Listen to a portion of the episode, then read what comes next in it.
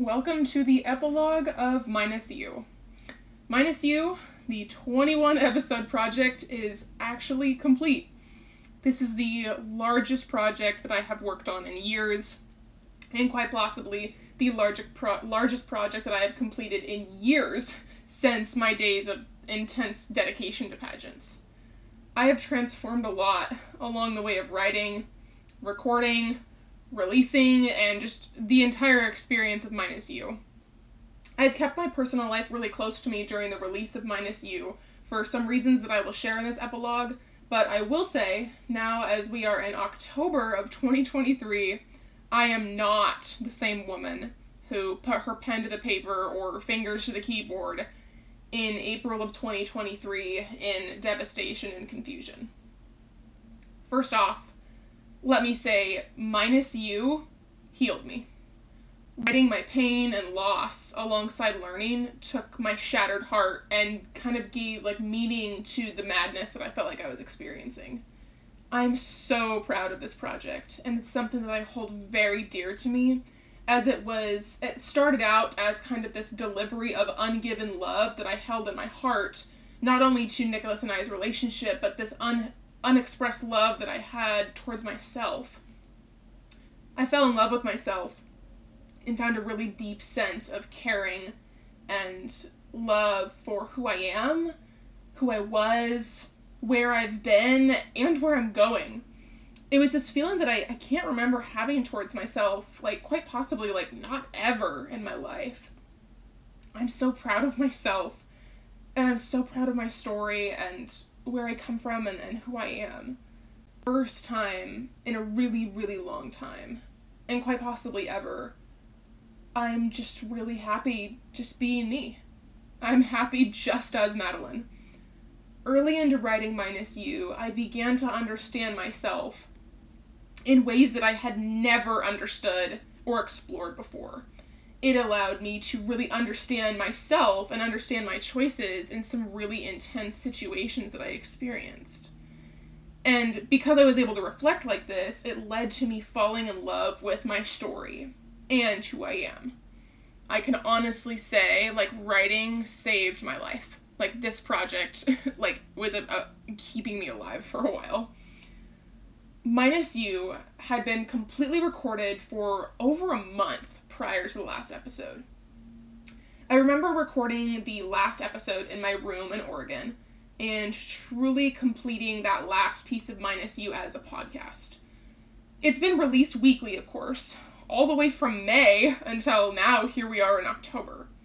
Minus You has been shared with people who have similar experiences to me and I've had some really amazing conversations and supportive individuals that have um, similar hardships like I have experienced. That's probably the thing that I'm the most proud of regarding Minus You is um, I kind of got to like create and access this community of women who suffered the same thing and kind of like rose out of this bullshit of what we considered wreckage, but God considers a rebirth and a rebuilding. As for myself, and how I'm doing now, as I said, I'm really truly happy for the first time in a really long time. I actually moved back to Orlando, Florida on August 26th of this year. God completely paved a way for me to return to this area that has allowed me to reclaim dreams that had always been mine. The road was not easy and it was not pretty. But I am still reaping God's incredible blessings in my life. I am sure some of you might be wondering, well, doesn't Nicholas live in Florida still too? Yeah, he does. Nicholas was like pretending to be my brother's friends for the nine months that I lived in Oregon to keep tabs on me. And actually, three days after I moved back, um, I hadn't even announced it yet. My social media was private um, he found out from my brother and filed a lawsuit against me for a restraining order just because I moved back to the area. Um, it was fucking ridiculous, to say the least. So I had the joy of actually encountering Nicholas in the courtroom as I ended that lawsuit instantly, and of course the restraining order was not granted, and Nicholas looked like a fool in front of the judge. But when you move back somewhere, when you go somewhere that there is prior experience or prior people and you get to like reclaim your dreams, there's kind of a battle to get that space back. And so I had to kind of face a battle like that when I when I moved back to Orlando and say like you don't own this city. This is not yours. Just because you live in a different part of town than me doesn't mean you own this space. You don't own these restaurants. You don't own this land. It's not yours.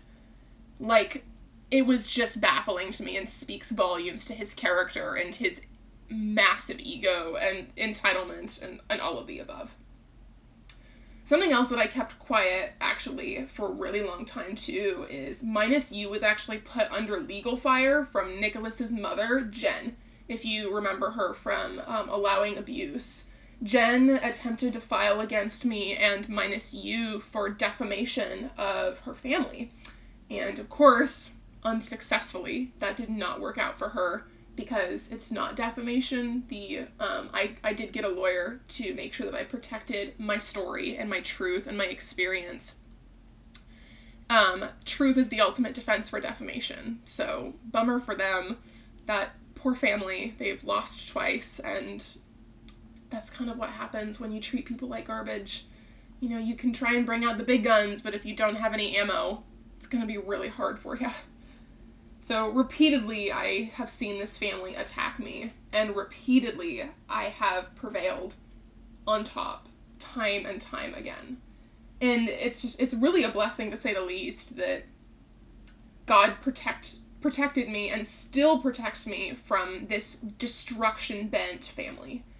And for the first time in a long time, I am not just surviving, I'm absolutely thriving. And like sucks to say this the family they can't stand it and they can't live with it but they they continue to lose and that's just god's protection over me and the blessings i have in my life. Being back in orlando has been really interesting as well as it's been so incredibly fun. I work for disney once again. I'm a house manager once again. I go to multiple concerts a month I am hugely involved in the Disney program's life, and I write, I still write, on other projects that you will hear about someday soon. Um, I have a bar that I go to, it's a video game bar, I have a lot of fun there. I go to a concert club, and I end up meeting like the music artists that I go see like almost every month. I'll, I'll meet an artist that I listen to, which is super fun. And I'm taking surfing lessons later this year, and might be participating in a Disney run, which is crazy because I would never voluntarily move. But I'm just I'm having such a great time here and when I say reclaiming my dreams, like I'm living everything that I that I some of it I got to do before, but I'm doing it genuinely for myself and not for anybody else and not letting anyone's opinion of an experience define how I feel about anything because I let people do that for me for a long time. And this is like I said, it's the first time in a long time for a lot of things that I'm doing things that I love just because I fucking love them. And I'm doing it because I fucking love it. And it's so amazing, and I'm just so happy about this. As for like my love life, like, it just kind of is. Like, I'm perfectly okay with just being me and seeing what life brings me and just experiencing it as it comes. Like, I'm not on a timeline. I'm not desperate. I'm just me and I'm just doing what makes me happy. My life is so full of adventure and happiness on my own. I don't need someone to give me that or validate me in that way. I have learned to trust. And some days are easier than others that God will bring me a man who is going to like me, love me, protect me, and uphold me when God's timing is right. I have done my best to trust in God's time and not mine. I have a feeling that I encountered recently, especially being back in Florida, um, being happy alone just by myself for the first time in a long time, but also just like sometimes being lonely. Like, I'm not gonna lie to you. I do miss having someone to love and to care for, to spend time with. Like, I, of course, I miss that. I do not miss being alone in a relationship, though. I will take happy and occasionally lonely over unhappy and coupled up with an unwilling or destructive individual. some days are easier than others. Like, especially with the holidays coming up, or like, especially like working in Disney, you see all these happy families and happy couples all the time, and you're like, dang, like, I really wish that was me, but you know, like, every every moment there's gonna be like a grass is always greener type perspective. So I try to keep that in mind. You know, on very seldom occasions, I guess sometimes I wonder what life would be like for Nicholas and I, you know, if he had chosen to become a better man as I chose to become a better woman. But you know, like the wondering is really like kind of pointless and wasteful. Like that is not reality.